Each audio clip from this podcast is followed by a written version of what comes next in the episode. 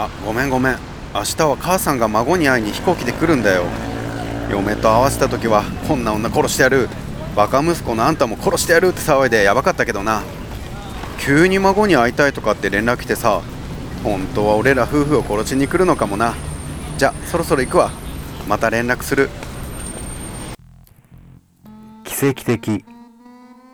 私は女一人の海外旅行から帰国するため数時間前まで飛行機に乗っていた。今は無人島らしき場所でおばあさんと二人でいる。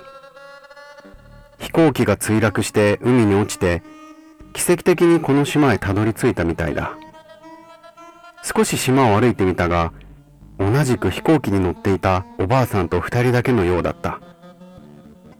言葉は通じるので話を聞いてみると息子さんが海外赴任中に現地の女性と結婚をしてお孫さんが生まれたから会いに行く途中だったらしい。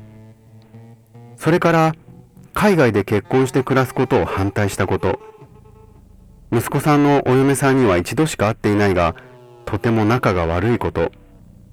息子さんとも疎遠になったこと。どうしても会ってやり遂げたいことがあることなどたくさんの文句を聞かされた。そんなことよりも食料も何もなくあてもなく数日を過ごすことになった。二人とも限界が来ていた。そして二人の意見が一致した。どちらか一人でも生き残ろうとおばあさんが言った。私の人生はもう先が長くないからとそれからすぐして飛行機墜落から無事に帰国したと記者会見が開かれた。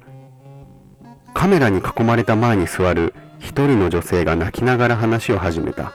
一人で島に着いた時には死が頭をよぎりましたがなんとか食料もあって奇跡ってあるもんなんですね。孫にも早く会いたいもんです。